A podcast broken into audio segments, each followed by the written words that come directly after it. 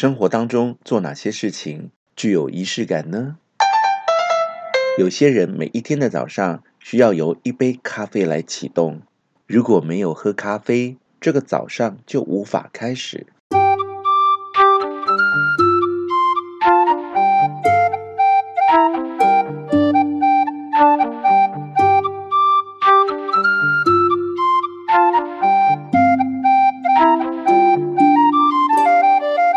欢迎收听李俊东的《借东风》。节目的片头其实也是一个仪式感，提醒听节目的人说：节目要开始喽。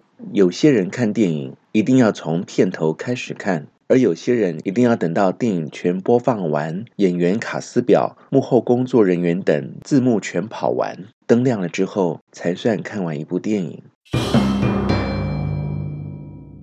仪式感是每一个人对于生活的态度，也是一个人生命的温度。有些人起床后必定穿着整齐，无论有没有出门，也会好好的梳洗干净，认为这仪式感是灵魂对身体的一种尊重。戏剧、电影开拍的时候，剧组会有一个开镜仪式，生活中充满大大小小的仪式感，有些早已成为不经意的小习惯，在年终之际。即将跨入新的一年，世界上各大城市都会举办跨年晚会。在跨年倒数的时候，在令人振奋的倒数声中，迎接新的一年到来。仪式感其实是一种自我暗示，让我们更能够专注地去面对即将来临的人事物，也提醒觉察自己当下的处境。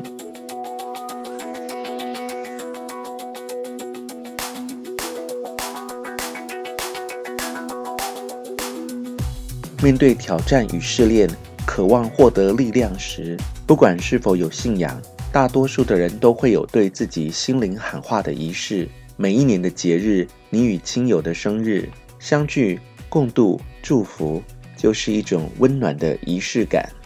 洗澡、淋浴，洗去身体的污秽与心灵的疲惫，在每一天临睡前进行保养、静心、静坐。这些仪式感总会让人安心。在众多仪式感里，对身心最有帮助的，除了睡一个好觉之外，就是吃早餐。不少人的宵夜极尽华丽澎湃，但早餐却贫瘠失败。庆庆猜猜，如果宵夜是为了犒赏劳碌了一整天的自己，营养健康的早餐，则是给自己一整天力量的最好仪式。无论如何，善待自己。每一个我们重视的仪式，都是我们存在的证明。欢迎订阅、下载、分享李俊东的借东风。我们下集见。